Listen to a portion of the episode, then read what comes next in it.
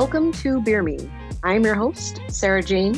Every episode, I will have a guest on the show to discuss different parts of the beer world, from brewers, importers, educators.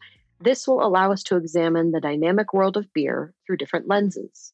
Whether you're new to beer or a seasoned professional, we will have something for you. So I'm very excited to welcome back to the show after many moons, uh, Michael Stein. He is an absolutely brilliant person. He has so many hats. He is the senior staff writer for DC Beer. He is the president of Lost Lagers. He is part of the League of Historians for the Chicago Brewseum. And I am very excited to have him back on the show. So, Michael, thank you so much for joining. Well, thank you so much for having me. It's wonderful to be back. And I'm I adore the title League of Historians for Chicago Brewseum because it's like my mind immediately wants to go into like the League of Extraordinary Gentlemen or something yeah. like that. Yeah, just no, it's it is an extraordinary league, and we have uh, you know locally Theresa McCulla, America's beer historian, uh, over in in Ireland. There's a, a Dr. Christina Wade. There's Peter Simons in Australia, and then uh, Ron Pattinson. Uh, who is in Amsterdam and was just in DC last month. We uh, we made some beer in town, and uh, he sold some books locally. So it's you know it, it, really is a wonderful group. There's 12 of us on the league, and it's just like it's wonderful to surround yourselves with people you look up to. So I'm I'm grateful for the Chicago Brewseum for uh, letting me do that. So we were lucky enough uh, to do a show with Liz Garibay uh, from the um, the founder of the Chicago Brewseum. Can you just give a quick synopsis of like what league a league of historians does for the museum? So the league is just two years old. I think we founded in 2020. I want to say maybe 2019, but um, really during pandemic um, and pre-vaccine uh, times, we started uh, zooming. We would we would host uh, these zooms, and um, you know, Liz was looking to put together a team of uh, historians, you know, public historians, private historians, academ- academicians. Um, so Jennifer Jordan is the uh, chair of sociology, I think, at University of Wisconsin Milwaukee. Um, but she's also uh, a wonderful researcher. She's has a, a, manuscript on hops she's working on. But um, we would Zoom, you know, doing. You can you can find some of the work on um, on YouTube. If, if you check out the Chicago Brewseum, you can get uh, to their YouTube page, and there's a bunch of presentations um, and things we've done. We, the League of Historians. Um, so Peter Simons has uh, he did a, a Zoom on. Uh, uh, Australian beer. I think specifically the dark beers of Australia, so like porter and stout. Um, Dr. Wade. Christina Wade, did a presentation. I want to say on uh, like Irish or Dublin uh, I want to say like medieval or maybe Viking Viking beer. She's um, a, a, specialist in that time period. Um, and then yeah, so basically it's it's a collection of historians, and and we love uh, having one another in one group, one cohesive unit. Um, we're all pretty much doing our own thing, but we come together. You know, we form like Voltron, and we do our our Transformers uh, beer history together. Yeah, that's exactly how I pictured it. And I also feel like there's like some kind of like battle cry, like, you know, League of Historians assemble, something like yeah, that. Yeah, you just call it out, and then 12 of us materialize. It's behind a screen of smoke and uh, embers, you know? That's great. I'm really happy that that's how it actually happens. Um, uh, and also, can you talk to our listeners a little bit about what Lost Lagers is and sure. what you what you do because I think yeah. uh, it's just it's fantastic. Yeah, so Lost Lagers is uh, DC's premier beverage research firm. So what does that mean? Um, we, myself and my colleague Peter Jones, uh, research beer history, cider history, and wine history. Um, we haven't dabbled too much in hard alcohol, but we do work uh, primarily with breweries uh, to tell stories, to get the stories out behind beers. Um, originally, the project was born um, out of a want to brew 50 lost lagers or extinct ales in 50 states, uh, as well as the District of Columbia, which we've now brewed plenty of beers in DC.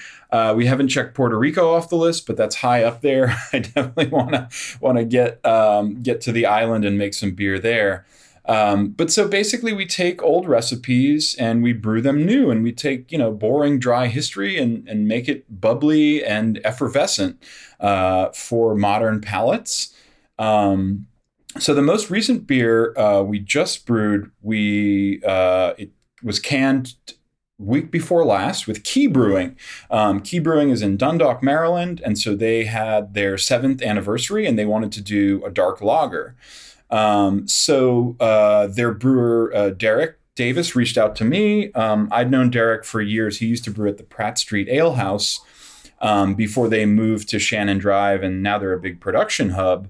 Uh, but Pratt Street had this little brew pub, and so I met him there uh, along with their former head brewer Steve Jones. Um, but he knew he wanted to make a dark lager, so uh, I was like, well, you know, they've been brewing dark lager in Prague since like, you know, the 15th century. Like, is there a basis for that? And he and his wife had just returned actually from Prague. They uh, spent some time in the Czech Republic and Germany. Um, so Derek knew that he wanted to do a dark lager. I helped him out, and now if you uh, buy Key Brewing seventh anniversary lager, you'll see Michael Stein's name on the can, and you can taste the oh, taste the fruits of our labor. Um, but I, I think that uh, though Key Brewing is turned just turned seven years old, I don't think they had ever brewed um, a dark lager in the sort of Czech style. Um, and that really gets at the heart of Lost Lagers, which is like I can just sit there and bore you with years of, of history about uh, Czechia, you know, the Czech Republic or Bohemia, or I can hand you this beverage and be like, this is dark.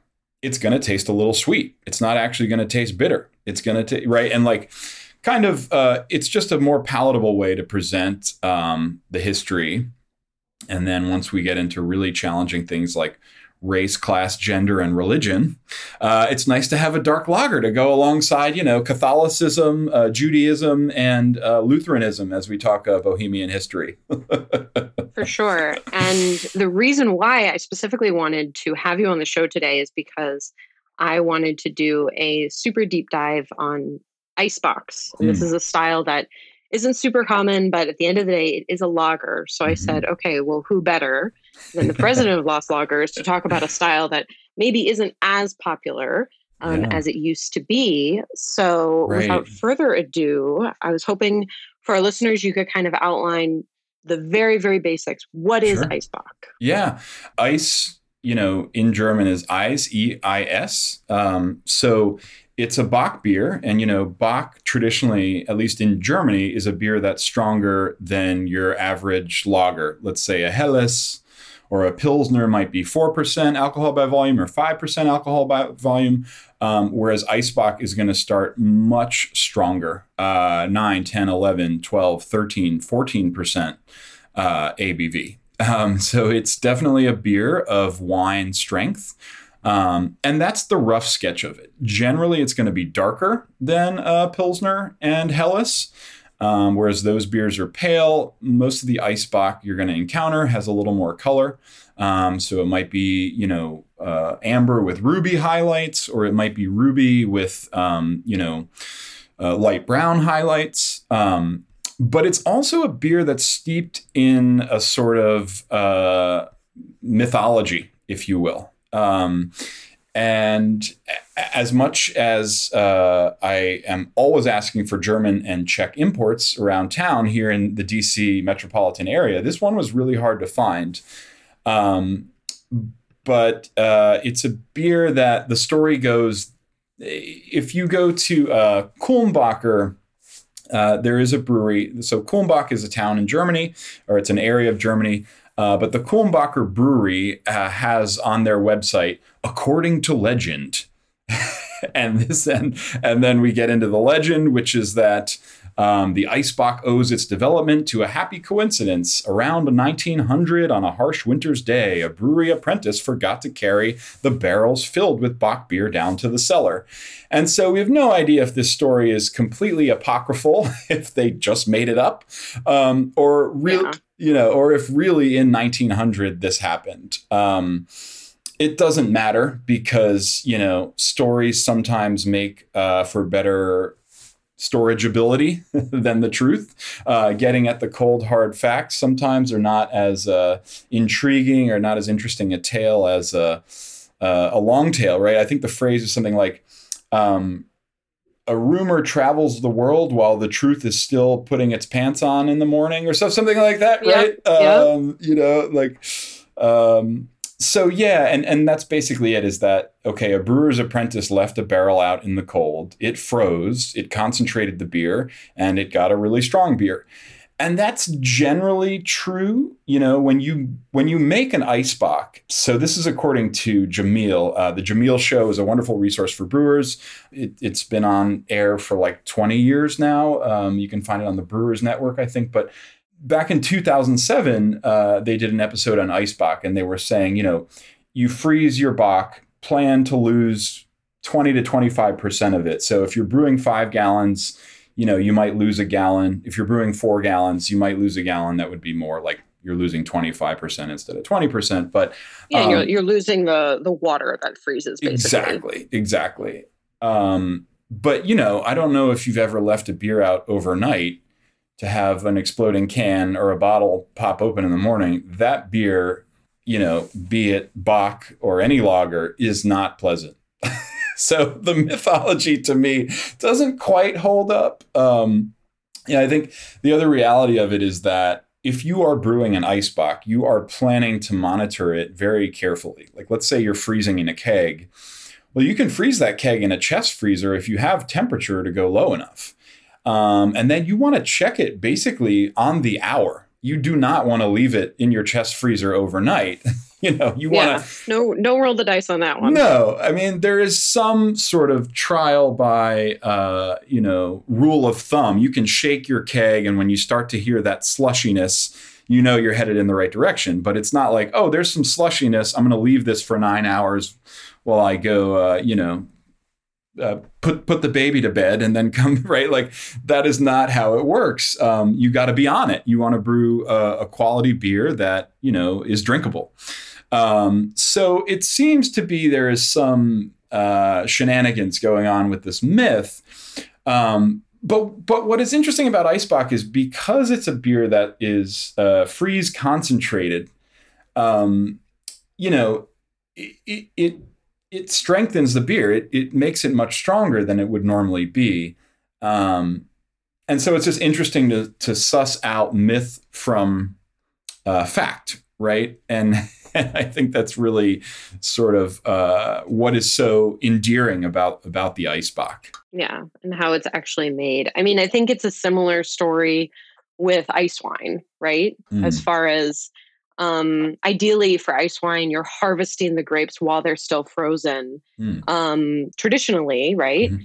And um, thanks to global warming, um, and harvest timing and you know depending on the sugar content of the grapes um, you know that's becoming more and more challenging to do so oftentimes the grapes are getting harvested and then frozen um, but i think anytime you are you know messing with the composition of something especially you know removing the water um, it's a little like i said it's it's definitely a roll of the dice as far as you know what you're what you're ending up with and what the process is going to look like. So i think it's a i think it's i mean generally it's an underappreciated style of beer but i think it's even more underappreciated considering how much effort has to go into it. Yeah. Yeah exactly. Um, and so effort work labor going into it versus I forgot to bring the barrel in overnight, or I forgot that these grapes were. Fr- I paid no mind while I was harvesting these grapes, and magically ice wine came into the world. Right? It's it's a very fanciful story, um, but what the truth of it is, I think, is a little uh, different. And this is not new. I'm certainly not the first one to question this. Um, uh, years ago, I met a gentleman named uh, Conrad Seidl uh, he's known as the beer pope, uh, der Bierpapst. He, he's the beer pope. That's his shtick. But he's actually in the Oxford Companion to Beer, and he wrote the Eisbock uh, entry in the Oxford Companion to Beer.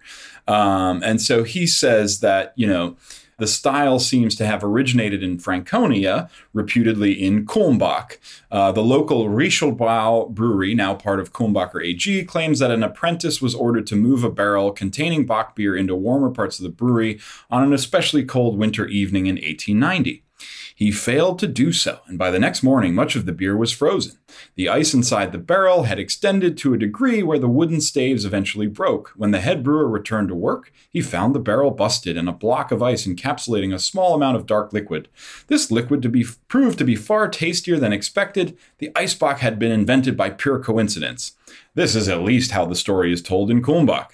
Uh, so, you know, Seidl's having a good time with how the story is told right? The reality is, if if you are uh, the the Kulmbacher brewery, um, or there's there's some other breweries, uh, Schneider uh, is another famous one, you know, in, in Germany, and so. Um, you spend a lot of time and money into sourcing ingredients. You get the best barley for the best price. You get the best hops for the best price. You make sure the beer is fermented completely. You don't want to put a beer that's too sweet into bottles. You know, you, you can have problems with packaging. Um, these are very uh, concerned efforts to make the best beer possible. So it definitely seems fanciful that somebody forgot and all of a sudden Eisbock was born. But it is a wonderful story. Um, and and yeah, it does it, it you're absolutely right. The the concept of ice wine really plays well in in beer here because it's like you know by freeze concentrating you come up with a whole new product. It was just wine now it's ice wine. It was just bock beer now it's ice bock um, but that's kind of what we want with with with our drinks history. We, we want a fanciful history. Um, and if it's not true so be it. We can still hear the story um, you know which is which is nice so, because this style is so labor intensive, and because you end up with something that is super, super rich, higher in alcohol, very malty, um, this isn't something that you're crushing, you know, every night of the week. Uh, this is definitely more of like a special occasion, very thoughtful consumption yeah. of this beer, um, and it is really hard to find. I mean, mm. I haven't, I haven't seen it around, you know, except for like Schneider and Son, like you mentioned. Mm-hmm. Um, you know, I've I've seen that here and there, but I haven't seen it. It's harder to it's harder to get. Is yeah. this is this what you've also found? Yeah, for sure. Um, it seems like there was uh, a Schneider drop around this time last year, and somehow magically, uh, to the credit of the small uh, bottle shops like. Um, uh, there's Harry's and Navy Yard Craft Beer Cellar, of course, um, and then I messaged um, uh, Schneider's of Capitol Hill, not to be concerned with Schneider and Son, the famous uh, Hefeweizen brewery in Germany. Um, and none of them had it, although they did, uh, Schneider said they had it last year. But so the famous beer that Schneider produces is Hefeweizen, and that's sort of a standard 5% alcohol by volume. They also produce Aventinus, which is a stronger uh, Weizen Bock. So it's that Bock beer strength. I think it's probably seven, maybe 8%. Um, and then they have Aventinus Eisbock. So, in a really purely uh, mercenary marketing term, it's a brand extension, right? Like, and I'm, I'm, I'm going to go uh, very uh, affordable affordability with my comparison here. You have Bud Light, you have Bud Light Lime, and you have Bud Light Seltzer. Okay, so Bud Light Lime and Bud Light Seltzer, the brand extension, right, from Bud Light. I think for the American market, some people get Aventinus and Aventinus Eisbock confused, so much so to the point where I was calling to get a bottle of Eisbock. People would say, Oh, yeah, I have Aventinus Eisbock. And then I'd get to the shop and it would be Aventinus Weizenbock, which is a great beer, but it's an 8% beer. It's not the uh, 13%. Um, you know, the, the massively strong Eisbock, which is which is fine, you know. But um, I think the reality is that this is a beer that is like a New Year's Eve beer or a Christmas beer or a Hanukkah beer. It, it, it requires some sort of festive occasion. Maybe it's a birthday beer. Um, and, and someone to share it with. precisely. Yes. Yeah. Um, yeah. As I was mentioning, uh, I had asked around town, and it turns out that Church Key actually had the the Kulmbacher Eisbock, um, but I had to drive. This was a Wednesday. I had some friends in town uh, visiting from Miami, and you know I couldn't have a bottle of this and drive home. I could have you know a couple uh, four ounce tasters. They had a uh, Le Petit Prince, the wonderful Jester King beer, which is like 2.9% ABV. You know, oh, one of my top five favorites for sure. Wonderful character, yeah. Flavorful, rich beers that are low in alcohol. So the Eisbock was just a bridge too far. And I had asked uh, one of the, the the bartenders at Church Key, like, "Hey, do you have Eisbock?" Like, yeah, but I think you're the first person who's asked me for Eisbock in three years. I was like, "Oh, I'm glad to have the privilege for me and some some other person three years ago." uh, um, yeah, and and what's interesting too about it is that um, when I was looking up on uh, the Schneider and Sons website, uh, they actually said that the Aventinus Eisbock, uh, they used the slogan "loved since 2002." So I'm presuming that the uh, Aventinus Eisbock is about 20 years old, and and I don't have confirmation from uh, Schneider saying that. But I did email uh, another uh, brewer friend. Uh, his name is Sebastian Sauer, uh, and he runs the Freigeist beer. So he's making beer uh, in a few different places in Germany. Um, but he actually had uh, some Goose Island brewers come to Germany in 2018, and they made um, Smoke and Ice was the name of the beer. Um, All right. Yeah, so they brewed that at, at the Vormann Brauerei in, in Hagen, um, where Sebastian Sauer produces most of his beers, and they have an Eisbock tank specifically to make a big, what he says, a big spectrum on many different Eisbock types. And he, uh, they, he says they use quite a bit of smoked malt for the beer. Um, he says it lagered for many weeks before we started the Eisbock process, which increased the alcohol level quite a bit. We shipped some of the beer to the US, and most of it was sold at Goose Island Tap Room, where it was very popular yeah, so it's it's interesting. I and and I, I asked him because a lot of the German uh, brewers know one another, and Sebastian Sauer is well connected in the industry. So he had mentioned that he's friends uh, with Hans Peter Drexler, who's the brewmaster from Schneider, um, and he was of the mindset that uh, that that the Eisbock, the Schneider Aventinus Eisbock, is actually blended with the Aventinus before packaging which is another thing you can do. So on the homebrew scale, if you want to make, you know, five gallons, but you're freeze concentrating it and you lose a gallon through freezing, freeze uh, just through freeze concentration, you can actually what they call liquor down. You can add more water back uh, to sort of reconcentrate, to deconcentrate your beer, as it were. Um, but what I think is really interesting with Schneider blending these two together is the notion, the the legend is that it was just a Bock, and from the just Bock, the Eisbock was born. Um, when in reality, at least when I listen to the Jamil show, when they're talking about brewing an Eisbock strategically, he actually suggests, you know, using Pilsner malt, Munich, and Cara Munich malt in a different proportion than he would use if he was going to brew, say, a Doppelbock you know, he would use more Munich, which is that sort of caramelly, bready, biscuity sweetness if he were going to brew a Bock. And he thinks that that's just too much. That's too intense if you're going to freeze concentrate. So, to his mind, to Jamil Zainasheff's mind, they really should be two different, two different beers brewed two different ways. Um, both ingredients, you know, the malt, the barleys you're using, and then the process you know, whereas Bock is just fermented out and then packaged, you know, keg, can, bottle, and the Eisbock is freeze concentrated. Yeah, so a few a few extra steps. That's fascinating though. I didn't I wouldn't have, I wouldn't have thought of that for sure. Yeah. I think part of it is the inefficiency of homebrewers. Like we who make beer at home, we can be as tinkering and meticulous, annoying, if you will, as we want to be, right? Whereas like you're in the brew house like your costs are fixed you want to keep costs down you want to be as efficient as possible whereas you know a home brewer can dedicate a whole saturday or a whole sunday just to see a gallon of Bock become ice bock, right? Like just to freeze concentrate. You know, it's like yeah, yeah. Which it sounds like Sebastian on a on a commercial scale, Sebastian Sauer over in Germany has has really set up like he has an ice bock tank, and that's pretty efficient because then you can pull off the tank and create sort of new blends and different beers from one tank, which uh, which I love because you know uh, uh, it, it's it's a very creative way to do something that otherwise would be super labor uh, already is labor intensive. You know, so you want to manage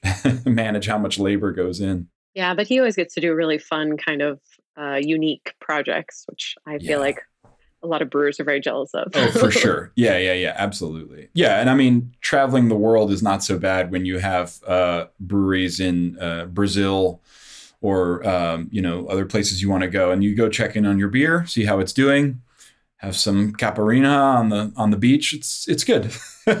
you know, it was uh, the last time I saw Sebastian in in DC. We went to uh, Pizzeria Paradiso to check on his beer to see how the beers were doing, right? And it was a wonderful experience. Like you know, because it's it's kind of like uh, you feel a little bit like Slugworth, like you're with the person who owns the beer, who made this beer, but the bartender doesn't know this guy is ordering his beer. So it's just like, oh, how's the Kolsch? Oh, it's good. Like, okay, we'll have two of those, you know. And then you go and like sample. It's like, okay, it's in good shape.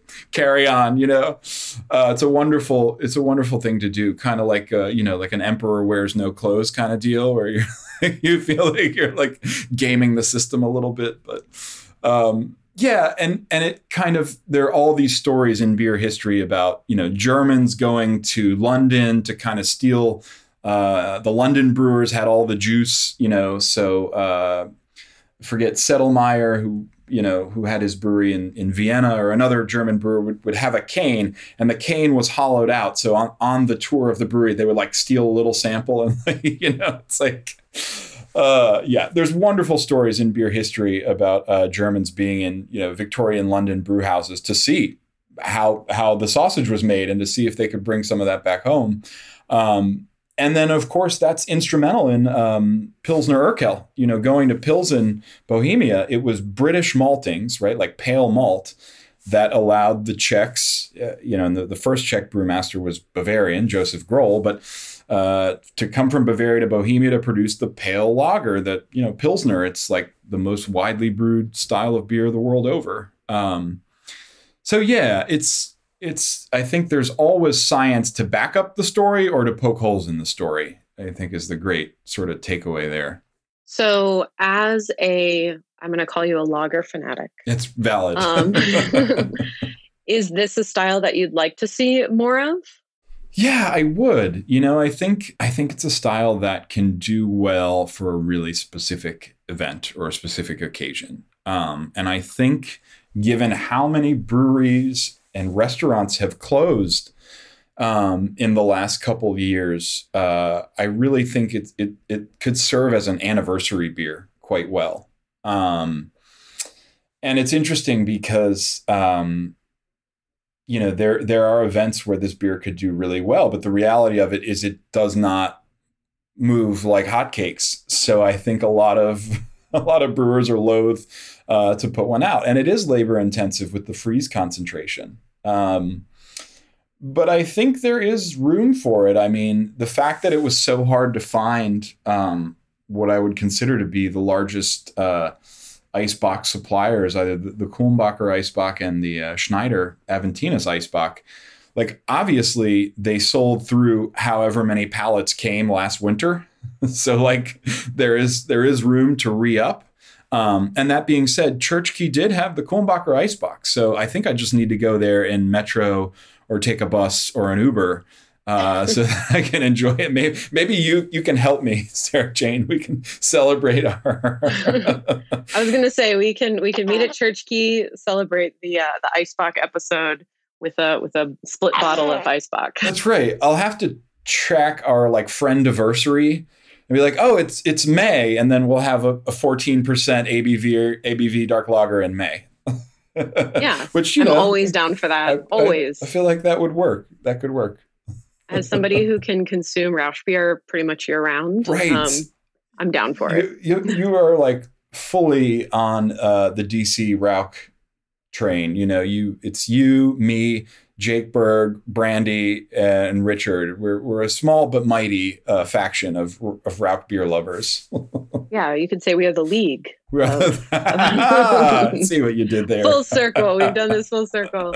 Well, um, Michael, thank you so much for coming on the show and lending your expertise. I really appreciate it. And um, before we sign off, is there anything exciting or um, anything that uh, Lost Lagers is doing that maybe you'd want people to yeah. sign up for or attend? Because sure. you guys occasionally do classes that are really cool. So check out Key Brewing's seventh anniversary dark lager um, if you if you find yourself in Baltimore.